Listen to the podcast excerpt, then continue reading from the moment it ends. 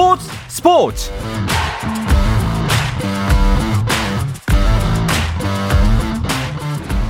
네, 스포츠가 있는 저녁 어떠신가요? 아나운서 이광엽입니다. 네, 휴가 중인 한상원 아나운서 대신해서 금요일까지는 제가 이 시간 함께하도록 하겠습니다. 자, 이광엽과 함께하는 스포츠 스포츠 오늘 하루 이슈들을 살펴보는 스포츠 타임라인으로 출발합니다.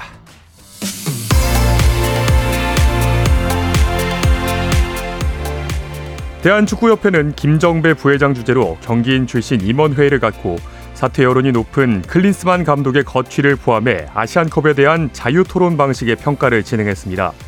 이틀 전 미국으로 출국한 클린스만 감독과 정몽규 축구협회장이 회의에 불참한 가운데 축구협회는 이번 주 내로 대표팀 전력강화위원회를 개최해 클린스만 감독의 거취 문제 등을 다시 논의할 예정입니다.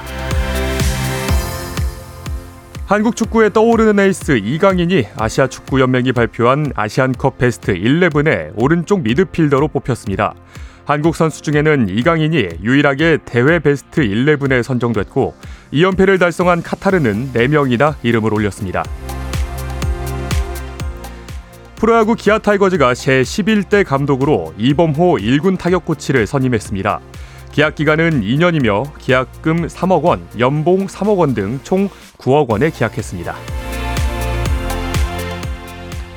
메이저리그 샌디에이고에 입단한 고우석이 스프링 캠프 첫 불펜 피칭을 소화했습니다.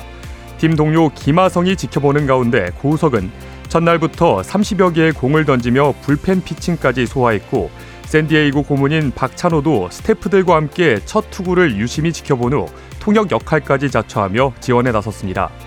투수 코치와 함께 자신의 피칭을 꼼꼼하게 분석한 고우석은 팀 내 경쟁을 이겨내고 서울 개막 시리즈에 나서겠다고 다짐했습니다. 세계 수영 선수권 대회에 출전 중인 황선우가 주종목인 자유형 이백 미터에서 전체 이 위로 결선에 올랐습니다. 이천이십이 년 부다페스트 대회 은메달과 지난해 후쿠오카 대회에서 동메달을 따낸 황선우는 내일 새벽 세 개 대회 연속 메달 획득에 도전합니다. 한편 한국 선수 최초로 접영 오십 미터 결선에 나선 백인철은 이십삼 초 삼십오의 기록으로 칠 위를 차지했습니다.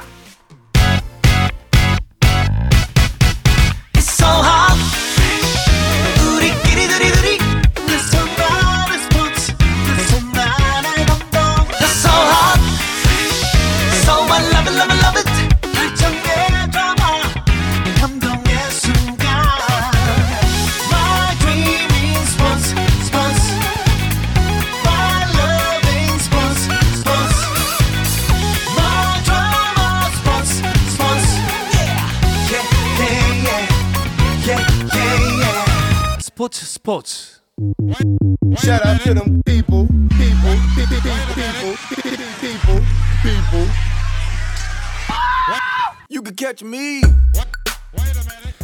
다양한 농구 이야기를 전하는 주간 농구 시작하겠습니다. 자, 조현일 농구 해설위원 와 계시고요. 원래 또 한 분이 계셔야 되는데 지금 잠시 일 때문에 조금은 늦으실 것 같습니다. 네. 자, 배우 겸 해설위원인 박재민 씨와 또 함께 하겠는데요. 자, 제가 스포츠 스포츠 대타를 가끔 하거든요. 한 일 년 전에 또 왔었던 것 같은데 원래 세 분이서 함께 하시잖아요. 네, 네. 원래 세 명이 함께 하는데 오늘은 좀 외롭습니다. 그러니까요. 네, 손대범 기자가 워낙 그 회사 일이 많은데 아, 오늘 회사 업무 때문에 불참했거든요. 네네. 출석률이 좀 떨어지는 부분에 대해서는 좀 재고가 필요할 것 같습니다. 일단은 저희 둘이서 또 이렇게 이야기를 나눠봐야 될 것 같습니다. 자, 그럼 먼저 주간 농구 함께하도록 하죠. 케이비엘 경기 상황부터 좀 살펴보도록 할까요? 네, 오늘 총 두 경기가 열렸습니다. 원주 종합체육관에서는 디비와 에스케이가 만났는데요. 네. 디비가 현재 칠십팔 대 오십오, 굉장히 큰 점차로 앞서 있습니다. 네네. 네, 그리고 잠실 실내체육관에서는 최근 상승세를 탄 삼성이 정관장을 홈으로 불러들였는데 현재까지 오십구 대 사십칠, 사 쿼터가 막 시작이 됐습니다만 열두 점 차 역시나 뭐 넉넉한 리드를 잡고 있습니다. 네. 자, 아무래도 원주 디비와 서울 에스케이의 경기가 눈길을 끌지 않을까 싶어요. 네, 그렇습니다. 일 위와 삼 위의 대결이기도 하고 또 원주 디비가 정규리그 우승 매직 넘버를 열 개만 남겨놓는데 네. 또 에스케이가 연패 이후의 연승 상당히 분위기가 좋았거든요. 네. 특히나 이 허일영 선수가 지난 두 경기에서 사십오 점을 넣었는데 아... 오늘 경기에서는 현재 디비의 외국인 선수인 제프 위디 선수가 엄청나게 활약을 하고 있습니다. 네. 수비에서 맹활약을 하면서 어, 현재 사 쿼터 칠십팔 대 오십칠까지 점수를 벌렸습니다. 네, 이게 매직 넘버 십이라고 계속 얘기를 했는데 이 매직 넘버라는 게 자력 우승이 가능한 승수를 말하는 거잖아요. 네, 맞습니다. 그러니까 오늘 디비가 이기면 이게 구로 줄어드는 거죠. 그렇죠. 오늘 이 위 케이티의 경기가 없기 때문에 네. 디비가 이기게 되면 구로 줄어들고 또 케이티가 패할 때도 마찬가지로 감소하거든요. 네네. 그렇기 때문에 현재 디비와 케이티의 승차가 또 제법 나는 상황이고 네. 예상보다 빠르게 정규리그 우승이 또 결정될 수도 있겠습니다. 네, 또 오늘 이렇게 리드를 확실하게 하고 있으니까 또 네. 구로 줄이는 건 뭐 시간 문제인 것 같은데 그런데 또 들어보니까 올 시즌에 디비가 유일하게 상대 전적에서 앞서지 못하는 팀이 에스케이다 이런 얘기가 있더라고요. 네, 그렇습니다. 오늘 경기 전까지 네 번 맞붙어서 이 승 이 패였고 네. 네, 또 최근 맞대결에서는 디비가 육십팔 점에 그치면서 육십팔 대 칠십육으로 졌습니다. 이 육십팔 점이 올 시즌 디비가 올린 최소 득점이었는데 오늘 김주성 디비 감독은 자밀 원인을 막기 위해서 원래 일 옵션 외국인 선수인 디드릭 로슨이 아니라 제프 위디를 넣었거든요. 네. 이 부분이 현재 제대로 통하고 있고 본인들이 육십팔 점에 그쳤던 그 빈공을 지금 디비에게 안기면서 음. 아주 화끈한 그런 이 공격 농구와 또 수비 농구를 동시에 보여주고 있습니다. 네. 오늘 혹시 이 매직 넘버를 줄이지 못한다고 해도 지금 이 위 케이티와의 승차가 오 승 정도가 되더라고요. 네네. 뭐 케이티가 두 경기를 덜하긴 했지만요. 자, 디비의 정규리그 우승 뭐 확정적이다, 확정적이다라고 봐도 괜찮지 네, 않을까요? 네. 맞습니다. 뭐 사실 어, 절대적인 건 없지만 네네. 그래도 승차가 많이 나고 또 굳이 정규리그 우승이 아니더라도. 뭐 이 위만 하더라도 사 강 플레이오프까지는 직행할 수 있기 때문에 네. 뭐 케이티나 에스케이나 일 위를 무리하게 노리기보다는 이 위 한 자리를 차지하는 그런 운영을 가져갈 가능성이 높습니다. 뭐 말씀대로 오늘 설령 이 승부가 뒤집힌다고 하더라도 뭐 디비의 올 시즌 정규리그 우승은 팔십 퍼센트, 구십 퍼센트 이상 확정되지 않았나 싶습니다. 아, 디비가 한번 일 위로 올라오고서 나서는 흔들림이 없었던 것 같거든요. 맞습니다. 거의 네. 뭐 일 위를 내놓지 않았죠. 뭐 이렇게 되면 이제 와이어 투 와이어 우승이라고 하는데 결국 김주성 감독이 뭐 아주 디테일한 전술도 가지고 있지만 또 디비의 대부분의 선수들이 건강을 유지하고 있고 네네. 또 외국인 선수와 국내 선수의 조합도 훌륭하고요. 그리고 베테랑인 김종규 선수가 아, 또 이 보컬 리더 역할을 잘 해주면서 현재 뭐 디비는 별다른 위기 없이 일 위를 유지하고 있습니다. 네. 자 지금. 오셨거든요. 어 잠깐만요. 누구세요? 네, 아, 아, 제가 아, 제가 좋아하는. 네, 아, 그러니까 그러니까 금요일까지 함께 하게 됐습니다. 아, 그렇군요. 네. 아, 네. 아, 아, 지금 또 디비 이야기를 이렇게 하고 있었습니다. 네. 디비 산성은 올해 참 굳건합니다. 네. 사실 중간 중간에 어쨌거나 계속해서 위협이 좀 있었거든요. 에스케이 연승도 있었고 계속해서 위협을 하는 상태였는데. 확실히 디비가 올해 정말 준비를 잘했다는 느낌이 들고 뭐 다른 팀들도 준비를 못한 건 아니지만 특히나 방금 조 의원님 말씀하신 것처럼 이제 부상의 어떤 여파라든지 그런 것들을 잘 피해간 것도 사실은 실력이거든요. 네네. 어, 디비는 올해 반드시 우승을 해야 되는 만약에 올해 우승을 못한다. 그럼 올해 같은 이런 소위 말하는 천운이라고 할까요? 네. 네, 이런 게 우주의 기운이 모이는 그렇죠. 네. 이렇게 모이기는 워낙 쉽지가 않기 때문에 어, 올해는 가장 뭐 강력한 우승 후보로 뭐 뽑을 수 있지 않을까 싶습니다. 이게 또 김주성 감독이 지도를 하고 있어서 그런지 동부 시절과 또 디비 시절의 농구를 비교하는 분들도 많더라고요. 음. 그렇죠. 이 김주성 감독이 선수 때는 디비의 전시 동부에서 뛰었죠. 네. 이때도 높이가 엄청났었습니다. 그렇죠. 네, 그래서 뭐 동부 산성이다 아, 이런 별명이 붙었었고 이때 나왔죠. 동부 산성이라는 맞습니다. 네. 디비 역시도 아, 김종규 그리고 디드릭 로슨 음. 또 제프 위디 이 세 명이 아, 골밑 프론트 코트를 지키고 있거든요. 일단 김종규 선수는 우리가 더 세다라고 이야기를 했었는데 네. 동부산성은 우승을 차지한 적이 있고 그렇죠. 디비산성은 아직 우승이 없어요. 네, 그래서 이 이야기를 좀 증명하기 위해서는 아, 디비를 우승으로 이끌 필요가 있지 않을까 생각을 아, 합니다. 네. 기록이 또 중요하잖아요. 네. 네. 어떻게 생각하십니까?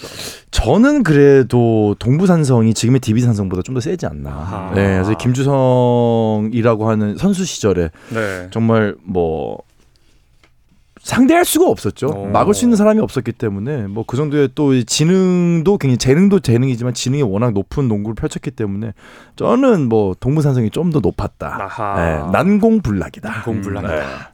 자 이제 와서 하는 말이긴 하지만 솔직하게 진짜 솔직하게 이번 네. 시즌 개막하기 전에 두 분은 디비가 어느 정도까지 갈 거라고 생각하세요? 여기에 있는 그 누구도 디비의 상위권을 예상한 사람도 어, 없었고요. 저는 육 위 끝자락 정도 네. 예상을 했었는데 저도 디비는 네. 육 위 정도 플레이오프에 뭐 뭐 이제 겨우 탑승할 정도. 네.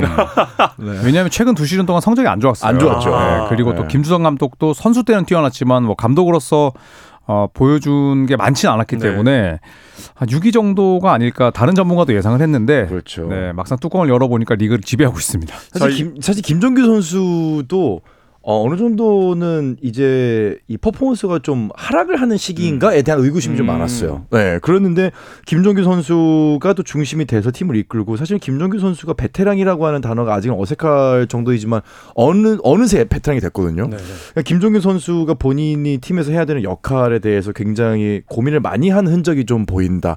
그런 면에서는 어... 어 죄송합니다. 아무도 예상하지 못했다. 네. 자 그럼 뭐 이제는 오늘 경기를 하는 삼 위 에스케이도 그렇고 뭐 이 위 케이티도 그렇고 네. 일 등을 노리기보다는 아 이 등을 해야겠다 이런 생각을 좀 할 것 같아요. 그렇죠. 어, 일 등 일 위 디비와 케이티의 승차가 뭐 네 경기, 에스케이는 여섯 경기이기 때문에 뒤집기는 어렵다고 보고 이제 남은 사 강 플레이오프 티켓 한 자리 이 위를 수성하고. 또 설령 이 위를 차지 못, 차지하지 못한다고 하더라도 이 홈코트 어드밴티지가 있잖아요. 네. 그게 삼 위와 사 위까지 주어지기 때문에 이 아래쪽으로 좀 떨어지지 않기 위한 네. 그런 승률 관리를 하지 않을까 싶습니다. 음. 자, 뭐 이제 현재 팀 순위를 좀 더 자세하게 살펴볼까요? 박재민 위원이.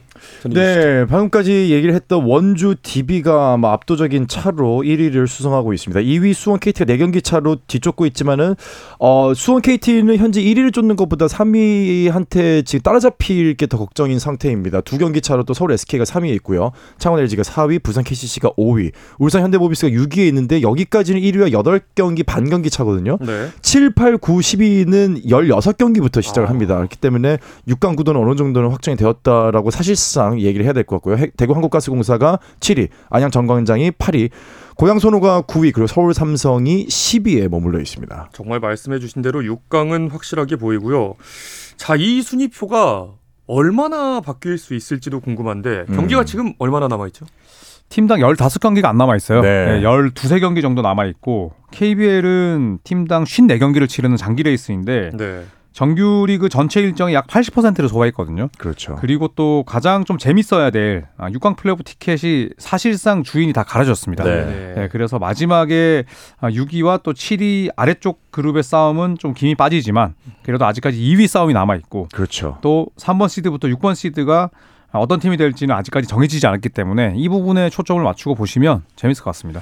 또 그나마 대구, 네. 네. 아, 대구 한국가스공사가 여섯, 여덟 경기를 내리 이기고 울산 현대모비스가 여덟 경기를 내리 지지 않는 이상은 아하. 이변은 발생할 가능성이 없기 때문에 네. 그런 부분에 대해서는 좀 아쉬운 팬들도 좀 많으실 것 같아요. 그러니까 네. 이게 좀 더 접전이어야 음. 끝까지 보는 재미가 있을 텐데 네.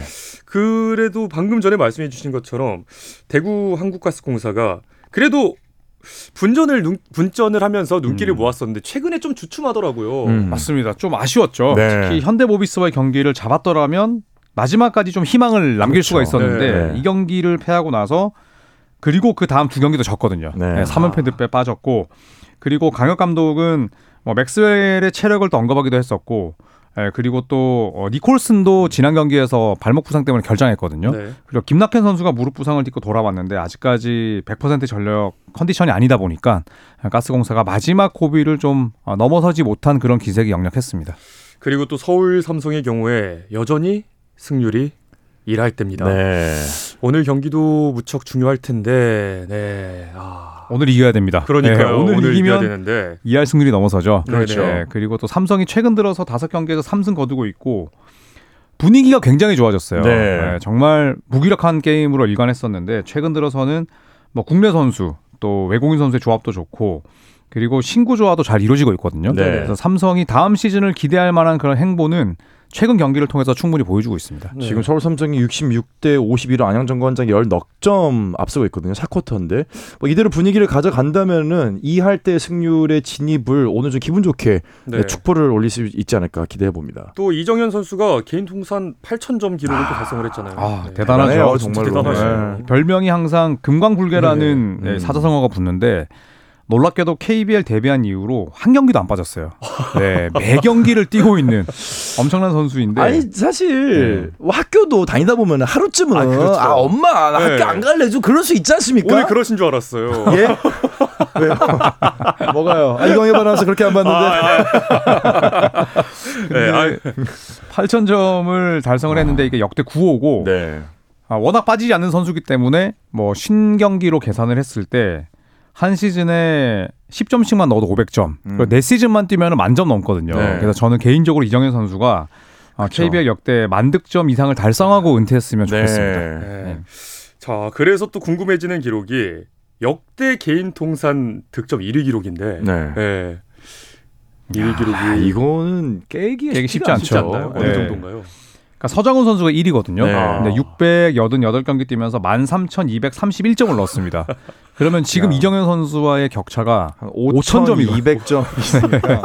오천 점이면 어. 어, 한 경기에 이십 점씩을 그렇죠, 계속 다섯 시즌 뛰어야 돼요. 네. 서른여섯, 일곱의 나이에. 네. 그러니까 이거는 불가능하고. 그러니까 서장훈 선수가 네. 뭐 지금은 이제 뭐 방송이 됐지만은 정말 대단한 농구 선수였습니다. 그렇죠. 네. 어, 국내 선수로서 평균 이십오 점을 넣었었으니까. 음.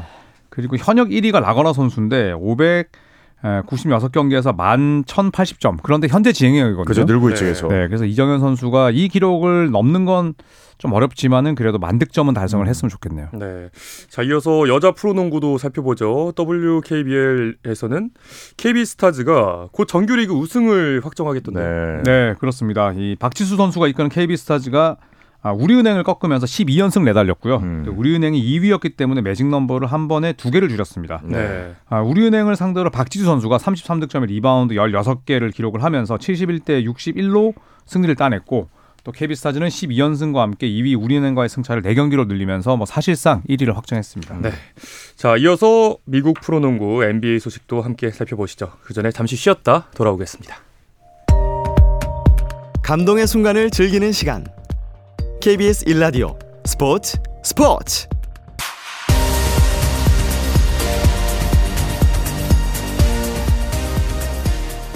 자, 한 주간 농구 이슈들을 짚어보는 주간 농구 함께하고 계십니다. 조현일 농구 해설위원 그리고 배우이자 해설위원인 박재민 씨와 함께하고 있습니다. 네. 자, 이어서 엔비에이 이야기도 해보죠. 하하. 자, 미국 프로농구 이 트레이드 마감일에 굵직한 이런 트레이드가 성사되는데 아, 이게 진짜 엔비에이 재밌어요. 네. 음. 이번 시즌도 예외가 아니었습니다. 음. 네. 네, 뭐 사실 예년에 비해서 엄청난 슈퍼스타들의 트레이드는 없었는데 네. 그래도 뭐 굵직한 트레이드가 몇 건 있었습니다. 뭐 가장 눈에 띄는 팀이 뉴욕 닉스였는데 닉스가 칠십삼 년에 우승을 하고 야, 그렇죠. 여태껏 한 번도 우승 못한 빅마켓이거든요. 네. 네. 그러니까 엄청 오래됐죠. 그 되게 그러니까. 재밌는 게 뉴욕 닉스는 항상 우승 후보 같아요. 그러니까 뭐냐면은 뉴욕이라는 도시가 갖고 있는 상징성. 음, 그렇죠. 네. 그래서 양키스가 우승 여러 번 할 때 닉스는 한 번도 못했는데 네.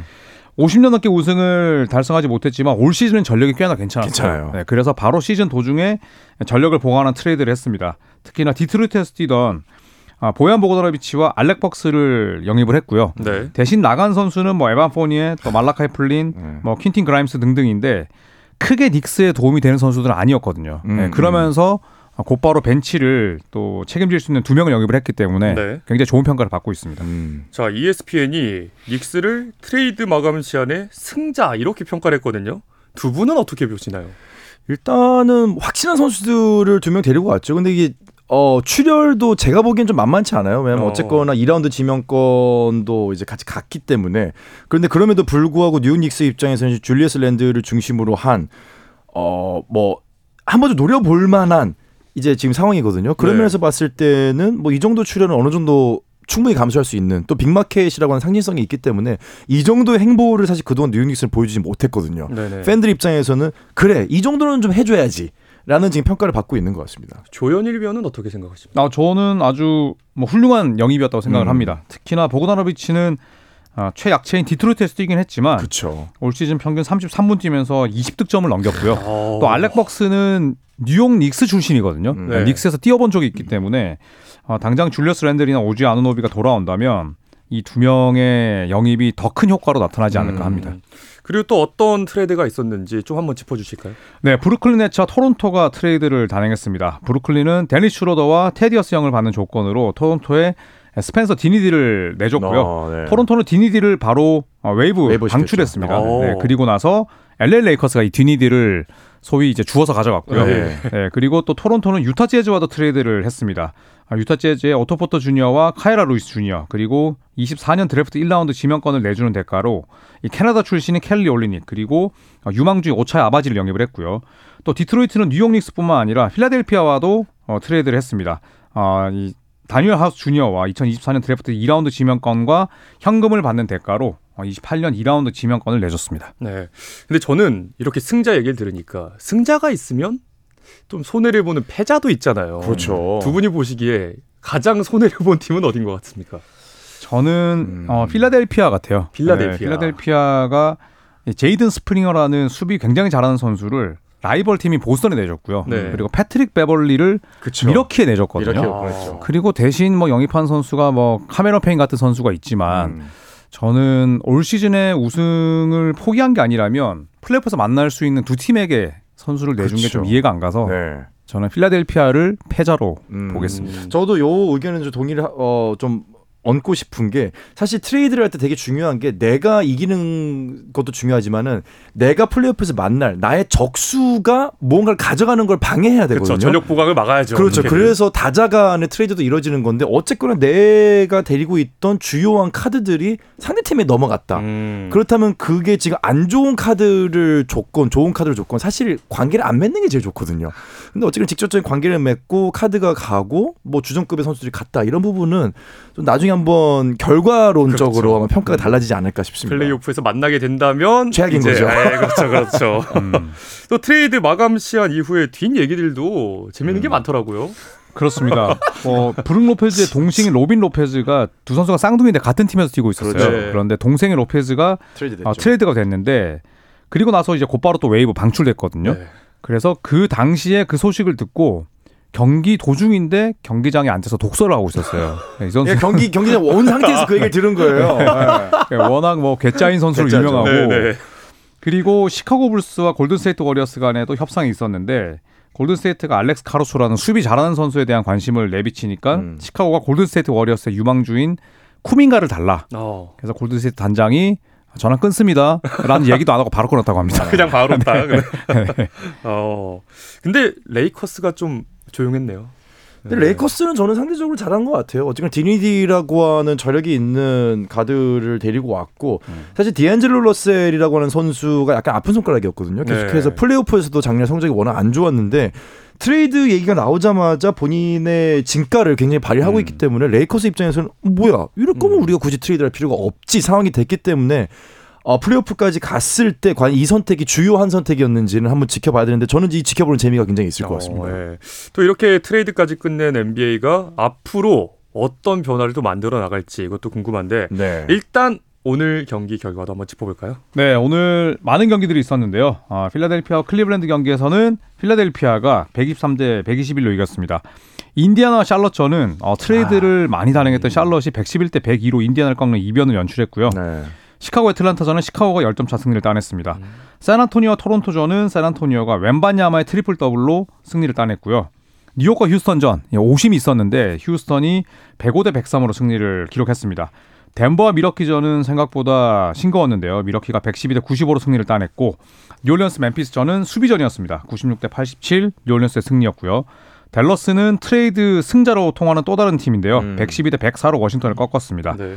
최근 분위기가 좋은 골든스테이트가 유타를 백이십구 대 백칠로 크게 원정에서 이겼고요. 야, 미네소타, 미네소타 클리퍼스. 네, 이 경기는 개인적으로 굉장히 좀 기대했었는데 미네소타가 원정에서 백이십일 대 백으로 클리퍼스를 크게 물리쳤습니다.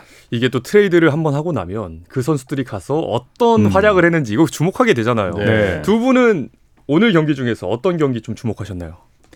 저는 사실 뭐 박재민 위원 때문은 아니고 인디애나 샬럿 경기를 네. 네, 아무도 주목하지 않을 거라고 생각을 하지만 이 경기를 지켜봤는데, 샬럿이 트레이드로 좀 팀 색깔을 바꿨거든요. 네. 야, 그런데 오늘도 이적생들의 활약으로 인디애나를 꺾었습니다. 제대로 뭐 고춧가루 음. 뿌렸죠. 저는 반대로 골든스테이트 워리어즈는 커리를 빼고 다 트레이드 블럭에 올려놓겠다 했는데 한 명도 트레이드가 안 됐거든요. 네, 그런데 요즘 분위기가 좋은 거, 이런 것도 굉장히 재밌는 결과라고 네. 봅니다. 그리고 아까 네, 샌안토니오 얘기를 할 때 웬반야마 음. 활약 돋보인다고 음. 했는데 야.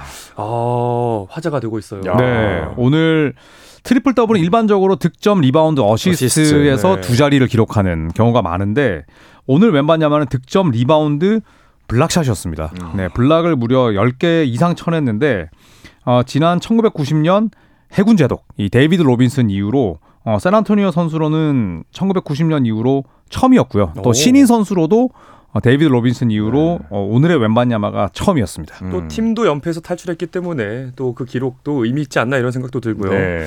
자, 이제 전체 순위를 또 짚어보겠습니다. 네, 빨리 짚어보겠습니다. 자, 어...